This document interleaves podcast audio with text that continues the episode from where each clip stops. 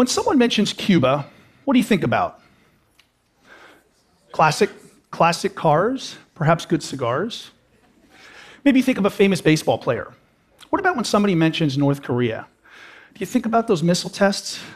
Maybe their notorious leader or his good friend, Dennis Rodman. One thing that likely doesn't come to mind is a vision of a country, an open economy whose citizens have access to a wide range of affordable consumer products. I'm not here to argue how these countries got to where they are today. I simply want to use them as an example of countries and citizens who have been affected, negatively affected, by a trade policy that restricts imports and protects local industries. Recently, we've heard a number of countries talk about restricting imports and protecting their local domestic industries. Now, this may sound fine in a soundbite, but what it really is, is protectionism. We heard a lot about this during the 2016 presidential election. We heard about it during the Brexit debates, and most recently during the French elections. In fact, it's been a really important topic being talked about around the world. And many aspiring political leaders are running on platforms positioning protectionism as a good thing.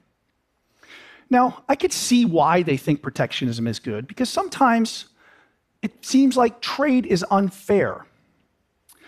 Some have blamed trade for some of the problems we've been having here at home in the US. For years, we've been hearing about the loss of high paying US manufacturing jobs.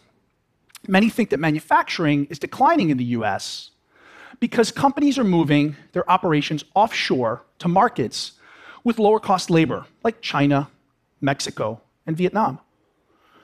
They also think trade agreements sometimes are unfair, like NAFTA and the Trans Pacific Partnership, because these trade agreements allow companies to re import those cheaply produced goods back into the US and other countries from where the jobs were taken. So it kind of feels like the exporters win and the importers lose. Now, the reality is, output in the manufacturing sector in the US is actually growing. But we are losing jobs. We're losing lots of them. In fact, from 2000 to 2010, 5.7 million manufacturing jobs were lost. But they're not being lost for the reasons you might think. Mike Johnson in Toledo, Ohio, didn't lose his job at the factory to Miguel Sanchez in Monterrey, Mexico. No. Mike lost his job to a machine. 87% of lost manufacturing jobs have been eliminated because we've made improvements in our own productivity through automation. So that means that one out of 10 lost manufacturing jobs was due to offshoring. Now, this is not just a US phenomenon. No. In fact, automation is spreading to every production line in every country around the world. But look, I get it. If you just lost your job and then you read in the newspaper that your old company just struck up a deal with China, it's easy to think you were just replaced in a one for one deal. When I hear stories like this, I think that what people picture is that trade happens between only two countries. Manufacturers in one country produce products and they export them to consumers in other countries. And it feels like the manufacturing countries win and the importing countries lose. Well, reality is a little bit different. I'm a supply chain professional and I live and work in Mexico. And I work in the middle of a highly connected network of manufacturers, all collaborating from around the world to produce many of the products we use today. What I see from my front row seat in Mexico City actually looks more like this. And this is a more accurate depiction of what trade really looks like. I've had the pleasure of being able to see how many different products are manufactured, from golf clubs to laptop computers to internet servers, automobiles, and even airplanes. And believe me, none of it happens in a straight line. Let me give you an example.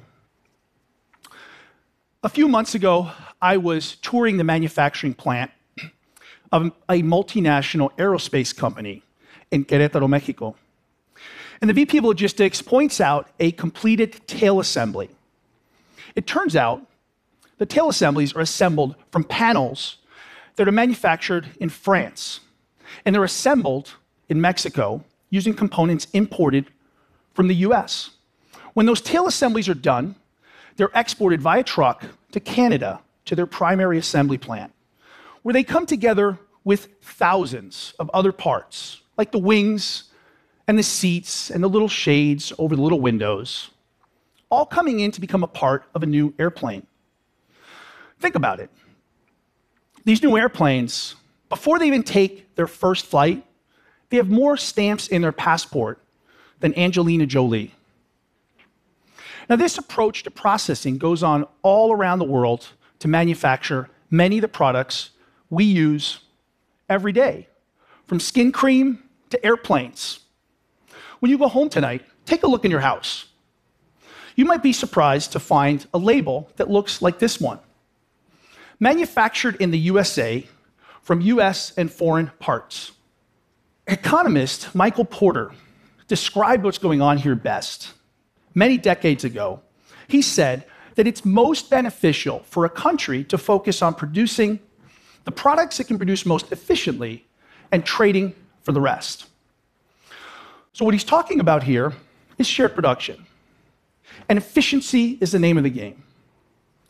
You've probably seen an example of this at home or at work. Let's take a look at an example. Think about how your house was built or your kitchen renovated. Typically, there's a general contractor who's responsible for coordinating the efforts of all the different contractors. An architect to draw the plans, a earth moving company to dig the foundation, a plumber, a carpenter, and so on. So why doesn't the general contractor pick just one company to do all the work, like say the architect? Because this is silly. The general contractor selects experts because it takes years to learn and master how to do each of the tasks it takes to build a house or renovate a kitchen, some of them requiring special training. Think about it. Would you want your architect to install your toilet? Of course not. So let's apply this process to the corporate world. Companies today focus on manufacturing what they produce best and most efficiently and they trade for everything else. So this means they rely on a global, interconnected, interdependent network of manufacturers to produce these products. In fact, that network is so interconnected, it's almost impossible to dismantle and produce products in just one country. Let's take a look at the interconnected web we saw a few moments ago, and let's focus on just one strand between the US and Mexico. The Wilson Institute says that shared production represents 40% of the half a trillion dollars in trade between the US and Mexico. That's about $200 billion, or the same as the GDP for Portugal. So let's just imagine that the US decides to impose a 20% border tax on all imports from Mexico. Okay, fine. But do you think Mexico is just going to stand by and let that happen? No, no way. So, in retaliation, they impose a similar tax on all goods being imported from the US.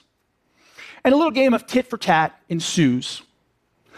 And 20%, just imagine that 20% duties are added to every good product, product component crossing back and forth across the border. And you could be looking at more than a 40% increase in duties or $80 billion. Now, don't kid yourself.